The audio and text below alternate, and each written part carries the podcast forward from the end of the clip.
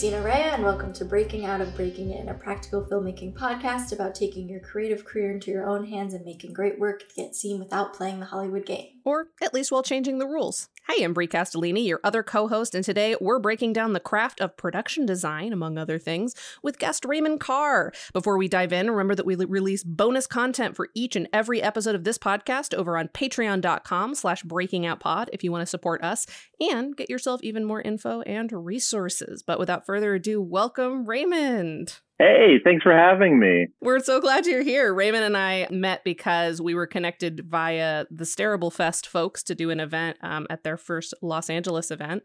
And I had such a great time talking to him and was so fascinated by his work in production design, in puppeteering, and sci fi that we knew we had to get him on the podcast. So, Raymond, introduce yourself a little bit. Who are you? What do you make? Oh my gosh, such existential questions at the top. Yeah, I'm a, a uh, freelance artist. I'm a filmmaker and production designer. I'm also a creature effects puppeteer, uh, working with the Jim Henson Company as well as other production companies around town and specifically, you know, making my own content with my production company, Ninja Puppet Productions. We build props and sceneries and also make uh, films when I can. And the film that I was out there for Stareable was a film called Joyriders, that uh, has been doing its festival run. It's kind of at the end of the festival run and now can be found on Roku, thanks to Stareable. We've won some awards with them, which was great. So yeah, Joyriders is a story about three kids from the hood who accidentally find an alien spaceship and take it on a joyride through Atlanta and eventually have to come back home and realize what they're going to do with their newfound abilities and treasures. So yeah, it turned out really great with the help of a couple hundred people from the Atlanta area and around the world because we also participated in Seed and Spark for a crowdfunding thing. So yeah, it's been a, a wild ride. Very cool stuff. Very yeah, cool. we're definitely going to get into to Joyriders and everything about that. But I, I want to start zooming out a little bit. So how did you originally get into production design, creature design, uh, and and all this cool visual stuff? Uh yeah, it's, that's always the big question. How did I get myself into this mess? I mean, I uh, was a theater kid, was planning on doing theater and specifically doing puppets. I'd, I'd, I'd been doing puppets with my family and theater for most of my life. And then I started doing uh, productions out here in Atlanta, where I am based.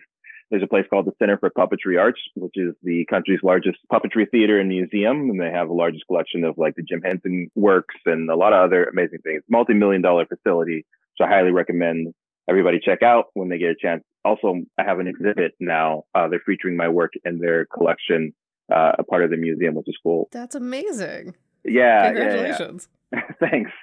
So, uh, yeah, I was doing theater and then I, I realized that the rest of my castmates at the age of 17 all had like master's degrees in theater and everything. And I was like, well, maybe I shouldn't go to college for theater, try something else. Um, and so I started going, do switch over to film and, uh, got involved, uh, was lucky enough to find a, a, a local theater that had a film collective called Dailies.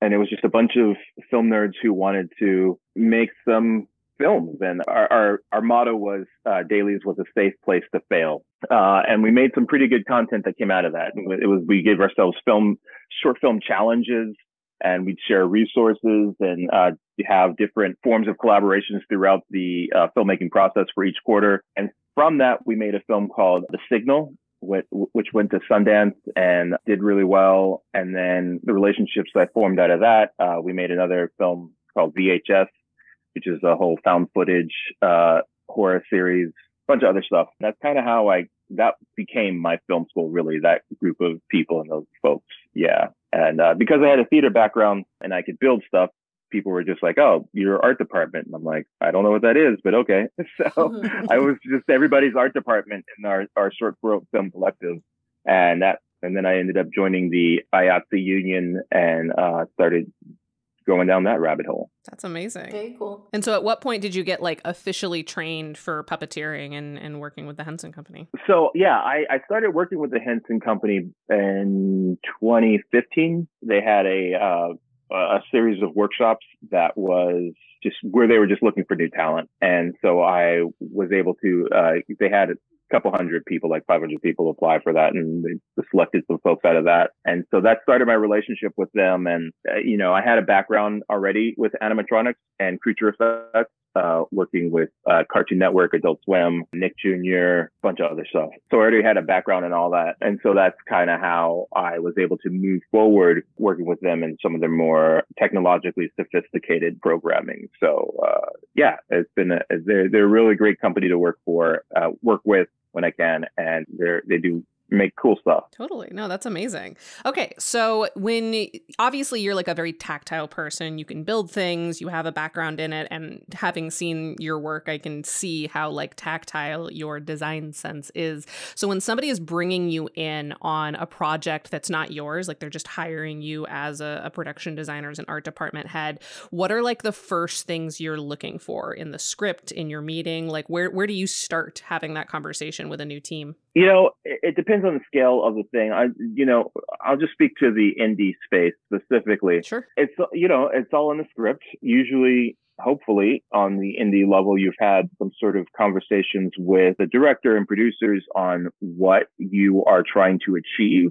And people usually come to me when there is the more, the weirder stuff. And, uh, you know, they're not going to get me to, you know, design a posh hotel or something like that. Sure. They'll they'll have me do the uh, the trash compactor and other shit like that.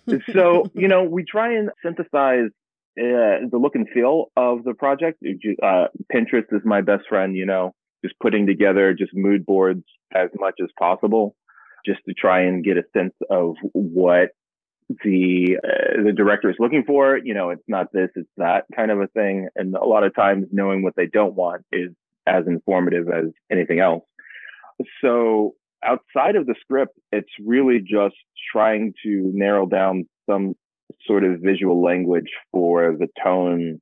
I mean, tone is another big thing, obviously, not just like is it a comedy or drama, but like, is it, uh, is this world our world? Is it a magical world or what levels of reality are we dealing with on this kind of space? So yeah, that's kind of where we go. And then from there, you know, we kind of, you know, particularly on the indie level, we, the, we, we shoot for the moon, but then we have these small concessions that you're constantly making. And so it, I like to bake the, those concessions into the system at the beginning, meaning if it is a story that takes place in the future, maybe it's not the cleanest portion of the future, or maybe it's a different section of the future where we're showcasing, we're only showcasing a small area of it. And then, you know, the wide shots can be visual effects or miniatures or what have you, or something like that. Making sure that we're being strategic about what we're showing because presumably the budget isn't fully there. So, and then also getting in on the ground floor with the script and, and, saying what can be done and, and what we could do that might not look as good as they want. So maybe we cut the uh, flying saucer and skyscraper and all that kind of stuff you know? What kind of uh, questions are you asking from people who maybe don't have the the same like production design vocabulary? Because that's always something especially in indies when you're working yeah. with someone new where it's like they don't really know what to ask for. They have an idea of their story but they don't know how to ask you to bring it to life. So like what are you using in those conversations to kind of pull it out of them? You know i think it, it has a lot to do with their frame of reference Okay. You know, obviously we work in cinema, so trying to get a sense of the kind of cinematic language that they're trying to use or cinematic references that they're trying to use. So we talk speaking broadly and then narrowing it down. So, you know, it's not Spielberg, it's Cronenberg, or mm. it's not, you know, it's not, it's Evil Dead Sam Raimi's not Marvel Sam Raimi, you know, this kind of stuff trying to get those ideas narrowed down. Like I said, just trying to put all of that information, synthesize that information as best possible. And also, like I said, having those visual references uh, on mood boards and, and all that kind of stuff is, is definitely key. That's really interesting. Yeah. So what are what are the things you're looking for when building a mood board? Is it like colors, textures? Like what what for you makes a complete vision board? You know, it really has to do with I mean, it all starts with the script. So, you know, I think that I would not cast a too wide of a net. I would generally like it, it, it has to do you know, a lot of indies take place in a handful of sets or maybe one or two sets. So we'll focus on that specifically. And when we talk about, okay, it's a mess, it's a messy set, you know, what does that look like? And so that helps narrow down those kinds of conversations. Or if it's there's a hero prop or a hero set piece, like a, a, time machine or something like that, trying to figure out what those things are. So it's less about like, oh, casting a wide net for the, these mood boards and trying to make some sort of synthesis of specific things that are being featured in this. You know, at the same time, there's a big push for distinct uh, visual styles in um, short films. Like the classic is Wes Anderson. Like everybody wants to try and do Wes Anderson, so that's going to end up on a lot of people's mood boards, which is helpful because that is very distinct. And so, you know, I might pull that, but I'm not going to pull something out of Darjeeling Limited. Uh, I might pull something that's just like a screenshot of a one of the sets that he has, and, and as far as like color palettes and all that kind of stuff. So it can be anything from like figuring out the color palette of a character and narrowing that down and have that be informed. Or it can be like i said something that is specific to a uh, to a, a, hero prop or a hero set piece as well. Okay. So what kind of things were on the joyriders mood board? Do you remember? Yeah i definitely worked on it a lot. That was anytime i sent the script to somebody i also sent the mood board for these things. So it had a lot to do with uh, you know, it's Alien. So this is inspired by a lot of, you know, 80s, 90s sci-fi adventures, stuff like Flight of the Navigator and things of that nature. So for me also, uh, I, when I, when you say alien, that can mean so many different things. So specifically our project had things like a, uh, uh, Giger from the designer of uh, Aliens you know, that kind of black uh, organic feel, but still had some sort of sense of or- order to it.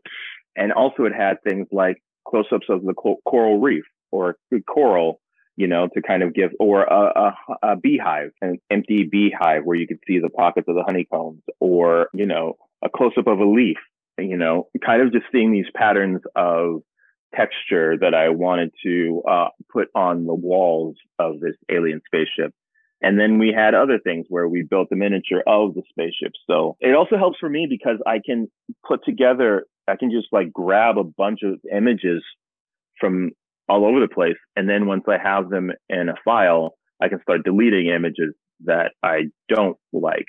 Or sometimes I'll take the tail of one spaceship and like Photoshop it onto another, you know, and, and sometimes it is just a matter of having these images in front of you printing them out or just having them on your desktop and just staring at them for a while or just leave them there and then start removing some of those things. Yeah, that, that those kinds of things were were mostly the things that I, I was looking for. Oh, and then the other thing, one element of the spaceship that we built, because uh, we built the entire set, was I was trying to think about how to describe it and how I wanted to do it. And so I was looking at, you know, traditional sci-fi spaceships and what have you, like Star Trek, Star Wars, all that stuff. And then it dawned on me that uh, instead of trying to utilize all that space, the most analogous thing that we have now are submarines.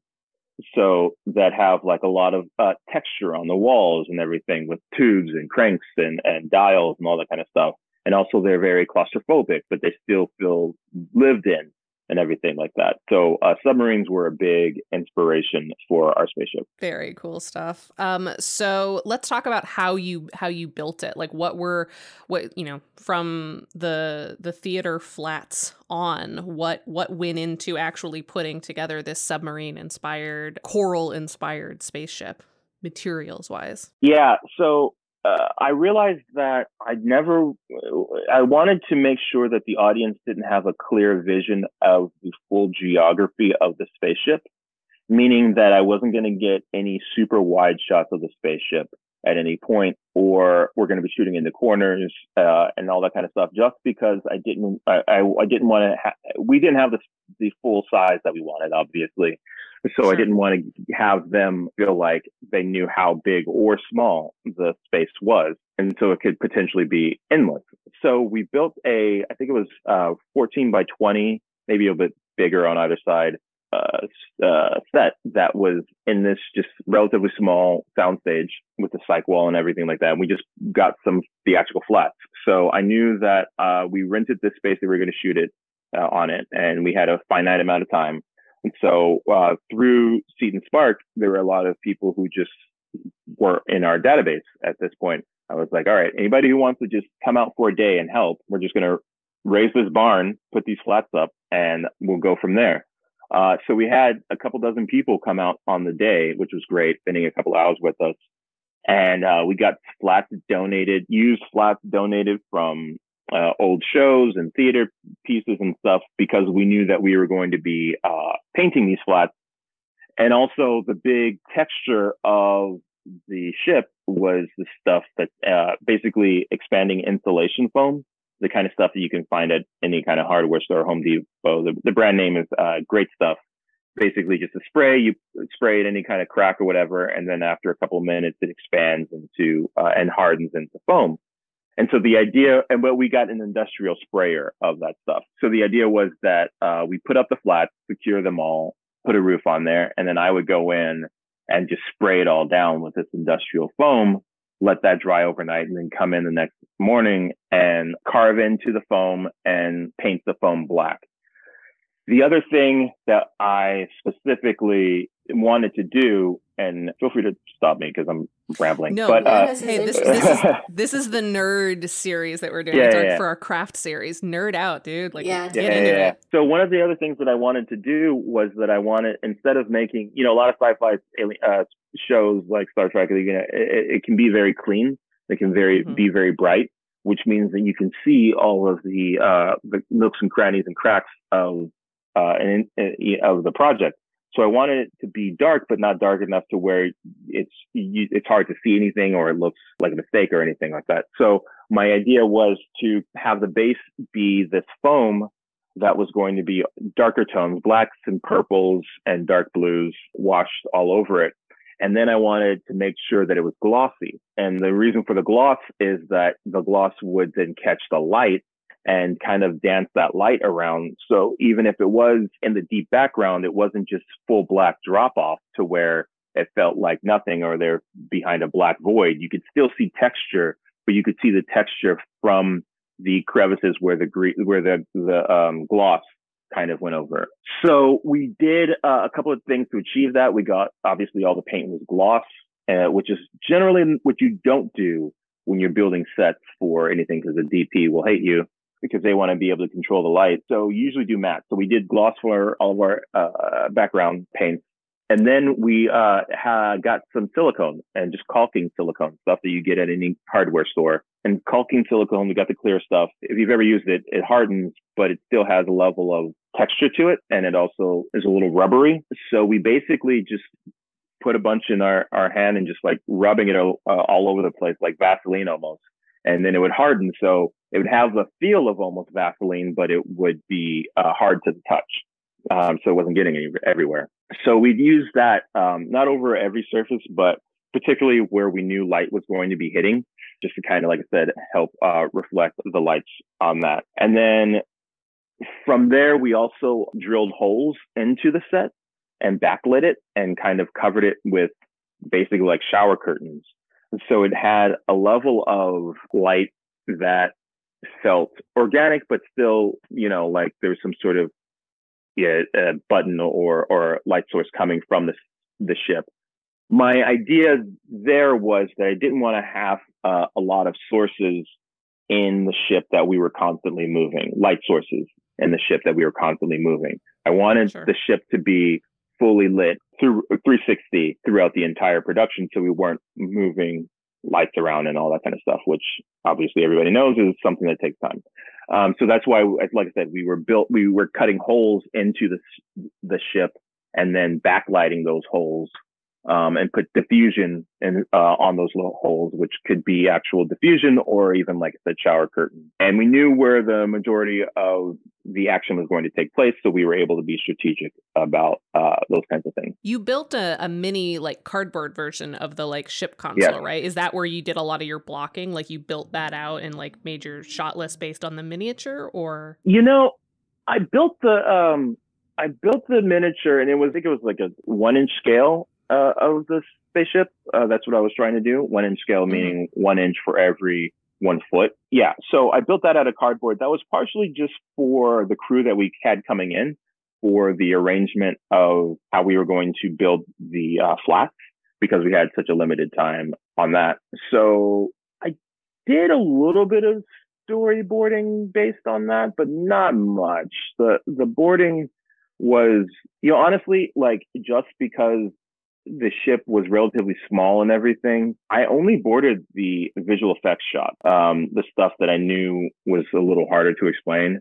I, and also just the style of the film, I wanted it to be very grounded. So there's not a whole lot of like steadicam sh- uh, shots or whatever. I wanted to be very handheld, frenetic at times. So it wasn't a whole lot of use in boarding too much. And I also like, I wanted a lot of improv with these, these uh, kids. They're I say kids, but they were young adults.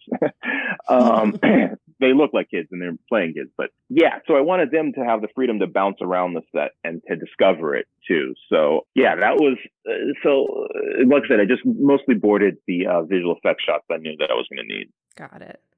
And so, uh, obviously, especially if you're relying a little bit on improv and you have built a thing for them to interact with, how did you ensure that, like, the set pieces that they were allowed to interact with, buttons, levers, that kind of stuff, like, didn't fall apart on them if, you know, they unexpectedly grabbed something, but were also still coming in, like, under budget? Obviously, you couldn't build a working interior spaceship. So, like, how did you balance not making it look cheap, but making it durable enough that they could interact? It had to do with I knew what they were going to interact with. You know, okay. there are definitely things in there that if they had touched them or leaned up against them, it wouldn't have fallen apart or they would have fell sure. through. So there were no no zones on the ship? there were definitely no no zones. There were yes no zones. Uh, yeah, there were definitely places where it was like yeah, touch that, don't touch that. Uh, so yeah, once you know that, then you can just bake it into the system. And also, like these are the durability of it. It's not like theater where the thing has to last for multiple productions. It just needs to last for the day that it's being shot and the shot that they're touching it for. So there was uh, a level of ease on that. But the thing that they moved the most were the uh, the controllers for how they flew the ship. They, I wanted those, you know, strong enough to where they could yank them around and and and all that kind of stuff throughout. So it, it, it so that I I spent we spent more time building and designing the uh, flight console than more than anything else. What was that made out of? Uh, so uh, I'll just try and visually describe them. The there were I, I, wanted them to be unique in how most alien spaceships or spaceships in general controlled. Uh, the idea being that this is an alien that is multi multi-armed alien that can grab different things themselves, kind of like an octopus. Uh, but sure. because of that, these three kids needed to work together to operate the ship. So the there's two main controllers on either side. Uh, which kind of looks like a bicycle handle connected to like a spinal vertebrae almost that goes out of the ground and go up. So it basically makes a big L with a handle at the end of it. And that's on one side and uh, mirrored on the other side. And then the centerpiece, there is a, a, a, large black bulb that is covered in this organic goo. It kind of looks like a, uh, almost looks like a tumor actually with light coming out of it. And so that was connected to a piece of PVC that was embedded into the ground um, with a spring in the center of it and a light shining underneath the PVC into the bulb. And I poked holes in the bulb and into the PVC. So it was kind of had this glow. And that was a, um, a multicolored LED bulb. So it could change colors and everything like that. So because of the spring inside of it, the actor could just grab it and like a basketball basically and just move it around as if she's almost massaging it and that's kind of how the, the, the ship works yeah that that yeah it was a, it was a, a I think it gave a, a, pretty good effect to it no it totally did it, it made me think of the the cylon ships in battlestar galactica when they have to fly the ones that are like run by the pseudo organic Cylons and like oh, yeah. have to like put their hands in like their yeah, guts yeah, and like figure out their neural pathways and stuff. Yeah. That's always what it made me think of. Yeah, no, I definitely wanted to feel gross. Mission accomplished. Yeah. So, uh, do you do you think that there are any misconceptions that indie or mainstream film people have about the production design department, the art design department, things that you've run into where you're like, how do you think that? What? you know, it's funny. If you don't build, I realize that like I grew up in an era, we grew up in an era where people would fix things. Uh, and not to sound too much like an, an old fuddy duddy, you know, uh, but like if you had a, a, Walkman or a tape recorder and it stopped working, you might take a screwdriver and like try and get the tape out and, you know, or blow in it or your video games you blew in and try to clean it out with a Q-tip or something like that, or just take it off to see if, you know, the fan's working or something like that. And people don't really have that mentality anymore. And there's also this, we do live in a magical era of 3D printers and just alchemy with technology where it feels like you can make anything. So if there are elements where I am just fascinated when people are, are asking for something and it's like, you, that's, you do know people make that. That's not just, you know, elves making these at night. Like these things take time. you know, that's the whole expression cheap, fast, and good, but you only get two. Sure. Yeah. So I think that uh, the time that certain things take is always surprising to me. So I would say that any advice that I would give is that if you did have a project that had like a, a really cool prop or a really cool set piece or costume or what have you, spend the time on that. Focus on that and don't expect that to be turned out overnight because uh, if it is, it's probably not going to be any good. Right. In fact, you know, there those the the the consoles for the, how the spaceships were controlled those were specifically given to two people, and that's all they did on my short film was just build those things. And they had the time to do those things, and they came out looking great. And I didn't have to think about them once I gave them over. I was able to do other things, and they weren't getting pulled into doing other things, and they didn't feel like their time was being abused or whatever. They just got to do this cool thing that they we're really excited about. So I think that when you're delegating your workspace, you know, it's it's entirely possible to just like have one person do that one thing, your hero prop or set piece or costume piece, and have them just focus on that. Yeah, I definitely will say when I was new to film, it was surprising to me how many people were like made up the art department, especially on on you know sci-fi or horror.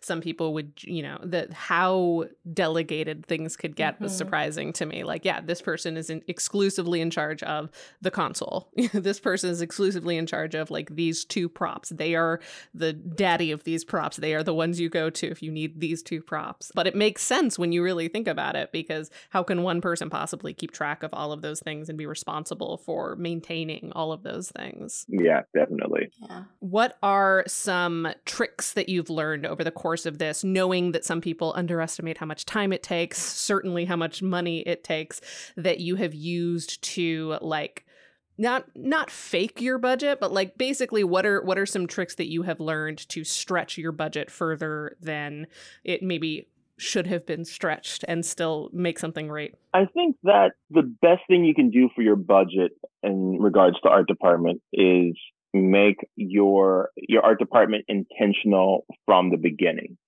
Meaning that if you are thinking about the look of it and what the art his department is going to be doing and all that kind of stuff as you are writing the script you know then it's kind of like your visual effects you know? If you are an independent filmmaker you are probably thinking about your visual effects in a very minimalist kind of way a very intentional kind of way. You hopefully are anyway. You're not just writing all willy-nilly not knowing how you're going to uh, achieve anything. So i think if you are able to think about them from the beginning and think about like actually what this stuff might look like and how it might feel. And then also like I just had a friend of mine uh, who's making a short film and she's still in the script process and she called me up and be like, Hey, I have an idea for this thing. How would I do it? And we kind of talked through it. And she's going to be able to put it in her film because she was talking about it. If we had talked through it and I was like, don't even think about that. That's crazy she mm-hmm. would probably not put it in there. So I think that just on the script level. Don't write yourself into a corner before you know what's achievable. Exactly. Exactly. Are there other like more tactile like shortcuts that you've found? So like obviously the the insulation foam is a really cool way of adding texture with, you know, pretty quickly, but like are there other things that you've learned that like, hey, if you do if you use this, you can substitute for a more expensive thing? I think that the the main thing I do is modify as opposed to build. So if okay. you have a piece, you know, oh, so a lot of the things that the kids were touching in the spaceship, uh, where they have to, they have a whole montage where they're trying to fix the ship and they're just like turning knobs and all that kind of stuff. I got went to the thrift store and bought a bunch of old toys and mechanical toys and took them apart. I used the guts of these toys, or I used the you know the head of a little bop it thing and just used the, the core of it and I painted that. And then I added some servos and different kind of gack on top of that, glued that together. So I think it's more, I would think of your art department, especially in the genre space, as more collage art than fabrication art or like uh, creating it from the scratch. You know, it, it seems kind of obvious, but so much of what we do is just trying to see how to create something from something that already exists. That's always going to be uh, the easier way for you to go. Yeah. Yeah. That makes a lot of sense. Yeah, as someone who I, is not as like visually inclined when it comes to projects, but who can appreciate it, I'm always curious how you manage to sort of like thread the needle between you know something looking like genuinely futuristic or uh, like real versus painting a, a toy from a thrift shop? Like how how are you making sure that you're you're ending up on like inventive and complicated when in fact it's like a wheel from a toy and you know something like that? Like how, how are you ma- making sure that it doesn't look like what it actually is beyond paint i guess you know, a lot of it has to do with how it's being shot too. Oh, okay. This is Good what I'm talking about, like getting these conversations in from the beginning. So going back to our set, we use a lot of the Astera light tubes, uh, which are these color changing tubes that you can control on your iPad or your iPhone or what have you. And uh, they're used in music videos. Anytime you see a light tube in in, in the set, it's these tubes. So uh, that part of that is because we wanted to control where we were putting our focus on and also have those light pieces be a part of the set. Um, and that's what's drawing the eye and making lens flares and all that kind of stuff to mask the, the cheapness, frankly, of our set. So, you know, I think that a lot of what you do as far as if you know you're going to have, you have a, a, set that you really love, but it, it's not going to look the way you want it to do you want it to, you can work with your DP about where the light is going to be focusing on, you know, maybe it's darker in one corner or another, or maybe, uh, like I said, you, you aren't shooting these big wide shots. You are making it more confined. Or if there is a wide shot, maybe that wide shot is only in a, uh, a relatively small area in regards to like props, you know, maybe if it is uh, a piece, uh, uh, some sort of sci-fi prop or what have you, you don't see it that much, or you just see it for a second, oh, or, or something to that effect. So I, I think that that is how we see a thing is is important, and also like just leaning into that aesthetic. You know, if, it looks cheap, but it looks like it's intentionally cheap, then y- your audience buys that. If you set a tone sure.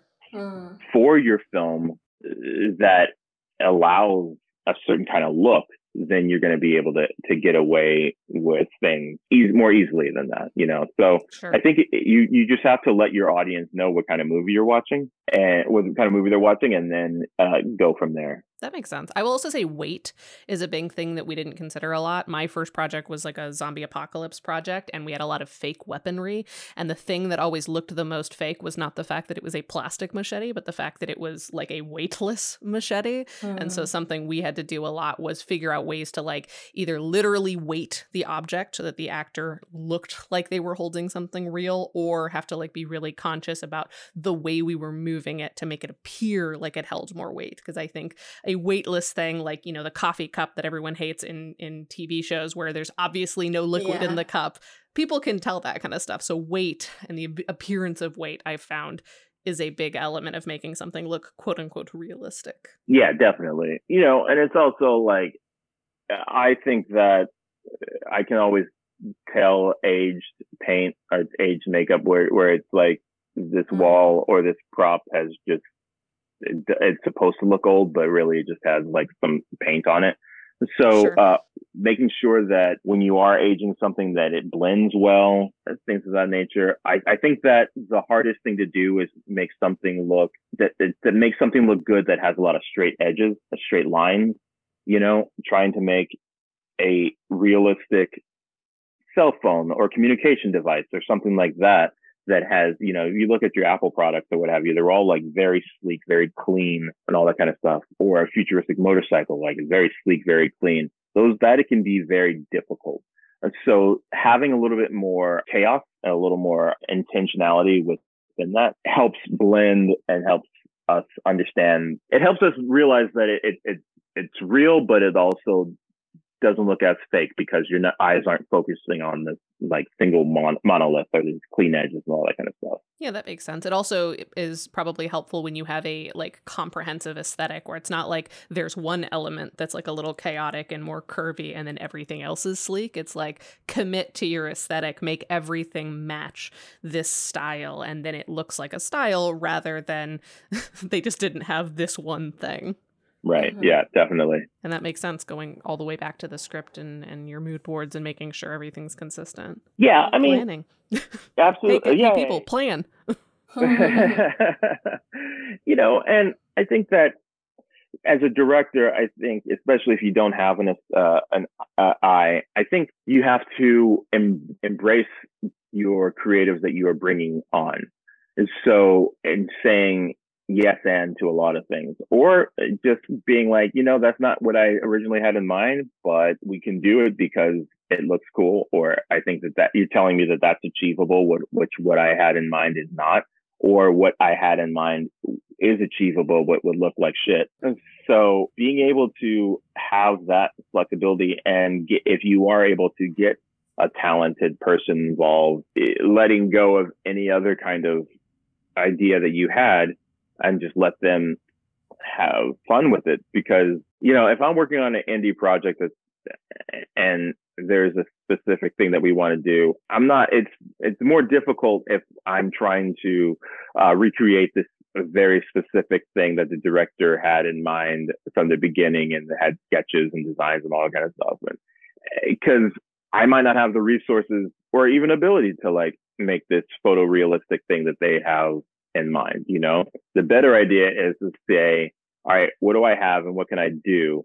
And give you options based on that, as opposed to this this thing that you had in mind that may not be uh, the end all be all or the that important to the story. You know, so yeah, just finding those compromises and those um, uh, collaborative moments with your designer is very important. Yeah. And I think that's something that comes up a lot in conversations with crew where especially when you're talking about like a writer director, they get so married to the idea in their head that they forget mm-hmm. that just because it's their idea and their story doesn't mean it's the right idea. And a lot mm-hmm. of times people get so wrapped up in like their original idea that they forget that a different idea even if it fundamentally changes like the foundation for them actually can go somewhere. Like there's there's a lot of like i feel like pearl clutching of no this is the original idea. We have to stick to this otherwise the story doesn't make sense. And it's like really? Or can we change one line of dialogue and it's actually fine? So letting go and trusting your team i think is a good takeaway for not just this conversation but a lot of conversations we tend to have on this podcast. Yeah. Right right. I think that on the indie level uh, full collaboration is required. There's nothing worse than having being on indie level and having a director that is too married to their ideas and not willing to budge because then it's like, well, why didn't you just do it yourself? Or yeah, you can't afford to to do it that way. So yeah, totally. Yeah, I'm actually uh, in early development for my next feature, which is a creature feature, and so this like whole conversation has really been exciting for me because that's kind of on my mind. But I'm not at the point where I'm like I have the funding in place and I'm crewing up yet, and so I'm sort of avoiding trying to design too much on my own because I really do want that collaborator who has that skill set and like will bring their own creativity to it and sort of take what I see in my head and also bring in their own thing and we'll create something together. Uh, but at the same time, I wouldn't say that you could do your own if you if you feel like you do design or you have an ability to. I think that it's valuable because then it gives people a sense of what direction to go. You know, mm-hmm. even if you do have like a full design that you like, it, you can be like, this is, it's very informative because there's also the inverse, which is I don't want a director that has no idea where they're going or just wants totally. me to do all the heavy lifting on that kind of stuff.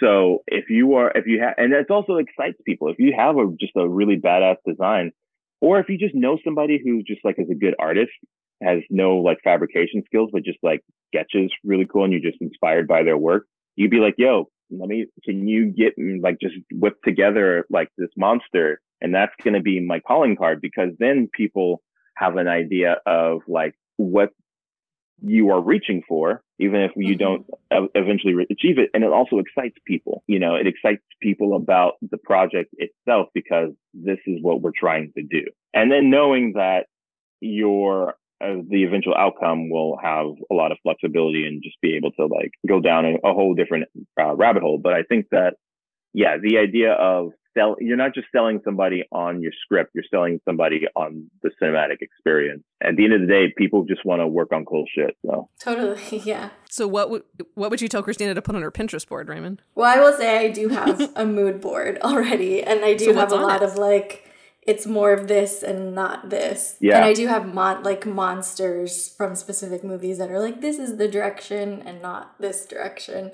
Yeah. Um, but I have I have been hesitant to like wait. I was thinking about that. Like, do I hire someone to sketch out a monster for me, or is that will I get too married to that and then find out I can't quite do that? You know, that's kind of been my fear there. I mean, look, I think that that that's a personal question. Uh, yeah. I would say that I think the value of having a, an original monster, if it feels truly original, if you are actually able to collaborate with uh, a sketch artist or a 3D designer, whoever you you come out with, and be like, this is something that's really cool. Then they, it, like I said, it excites other people, and then it's up to you to know that that is not you might get a percentage of you might get 50% of that mm-hmm. you know or you might be able to realize that you can achieve that and just shoot it in darkness or shoot it just a portion of it or you know um, mm-hmm. all that kind of stuff. So rarely do we see the monsters that we truly love.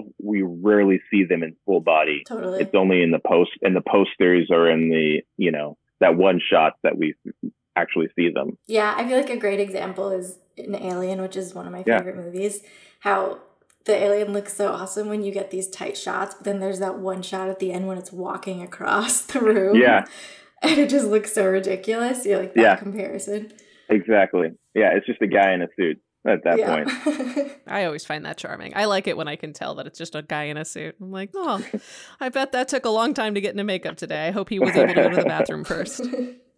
Uh, so I'm glad that this came up because uh, this is definitely a, a, piece of your expertise, which is on-set practical effects and and marrying practical and visual effects still on the budget. So what are some advice that you have about like doing as much as you can practically while also still being safe and still making sure that it like looks awesome? Uh, yeah, I think that I'm really interested in um, blending visual effects and practical effects, and I think everybody is right now. That's, that's a big portion of it. So, you know, having a a visual effects artist that is somebody that's going to follow through, and because that's ultimately where a lot of these projects go to die. Independent films is just in, in the visual effects or in the edit. Uh, just because there's momentum when you're shooting with a bunch of friends, but then when you have just one guy who's doing you a favor over the course of like a couple months, and it's just that becomes that favor becomes a chore. So I think that being strategic about all of those blending moments and not if you know like if you have a creature that whose eyes glow and that's a visual effects thing you don't want to be you don't want to just shoot that all willy-nilly you want to make sure that you are getting maximizing those shots and, being strategic about those shots. As far as like practical effects on set, you know, uh, I'm a big safety nerd. As as messy and clumsy as I am, I'm I'm definitely very aware of safety. So uh, that's someplace that we don't cut corners, just because mm. I've been around too many injuries on set. So yeah, you definitely have to take your time on that space, which is you know time is the biggest commodity that we can we can afford on these projects. And then yeah, like just uh, things like fire and explosions are just not necessary anymore on in these sets. You know, you can really just do so much of that with like even the simplest visual effects. You know, if you have zero visual effects experience, you can do a YouTube tutorial and make a fire appear in a place like with these. So, uh, yeah, just don't take chances like there, we take a lot of chances in indie, indie film regularly, but you know, safety is not one of those places you need to take those chances with. Yeah, I think that's important. Sometimes there are no corners to cut. Sometimes you just yeah. got to do it right. Yeah. Yeah. So for for the folks who maybe aren't able to either find a great production designer in their area or just can't afford one, what are some things that you think more indie people on genre and beyond should really be thinking about when they're setting up a frame? Like what are the production design elements that you see people missing that would not be hard to incorporate? I think it has to do with you you have to decide what element of realism you are uh, trying to achieve. Okay. You know, and I think that that is very. So these these are just choices that you have to make. You know, before anything else is like, what is the tone and what are, what are we trying to achieve here? Is it is it camp or is it you know photorealistic? And then you have to lean into either of those. What what you are you can't. I wouldn't. I would suggest not being subtle or second guessing or, or even make asking those questions making sure you ask those questions well in advance. So everybody's on the same page so that if you don't have a production designer, you can communicate to your PA or your art PA, whoever is helping you out, what you're trying to achieve based on uh, that kind of information. So yeah, I think that it's just a matter of you spending more time in trying to get an idea of what you're trying to achieve. And if you don't have a production designer or can't afford one, you can just find one of your crafty friends and be like, all right, you you've leveled up. You're the production designer. This is what I this is what I want. And people will surprise you because, you know, creativity is not a, an exclusive thing. It's a human where it's embedded into all human nature. It's not industry specific. If you're a creative exactly. person in one way, you're probably going to be creative in another. Yeah. I, I also think that creativity is not exclusive to anybody. I think that it is what it is a, a nature, not a nurture thing for me. For, I, I believe everybody has the ability, even those who say I'm not creative or I have no creativity. It's like if you actually ask them what is what does a room look like, they can figure out that out. So yeah, I, and and at the same time, I think that you can encourage people to try and envision what it's the internet is everywhere, you know. so if you're trying to design a, a young girl's bedroom, trying to turn your bedroom into a teenage girl's bedroom, you can Google teenage girl's bedroom and just recreate that. You know, mm-hmm. Google yeah. Images are going to be your best friend. So if you're not trying to make something that is uh, wildly exotic, I think that there's there's no excuse anymore. That's a great point. Yeah, I will say I'm I'm asking this question a lot from the perspective of when I teach like intro to short film, intro to web series, a thing that I see a lot from students is like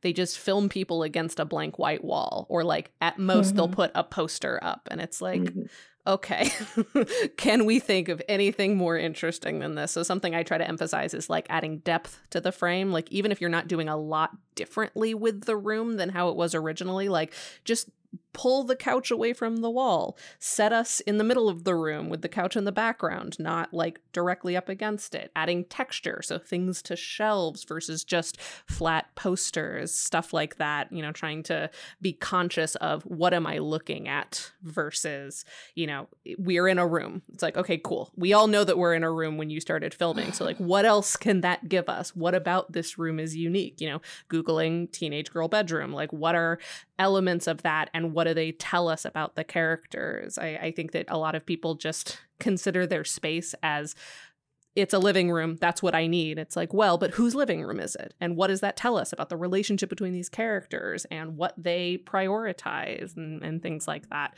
So that's that's definitely the perspective I'm coming to this conversation with is like, how do I explain to students that like the space matters? Mm-hmm. Yeah, definitely. I think, you know, uh, like you said, uh, having it be embedded into the character is another uh, very important element and having that baked into the system as well. You can have, you know, even in be uh, you know in the script stage you know having the script development about this the set that they are in you know um, having being spending a little more time in the action section saying what the actual set looks like, what the room looks like, all that kind of stuff. So that if you were spending time on the on that in the script phase, that will help articulate that visually. And also, like I said, if you have somebody in your there's a department head who doesn't have a lot of experience, if you are being specific on the script level that will help them a lot too. Yeah, I, yeah, I like grounding it in character. Like if you go to somebody's house and look around,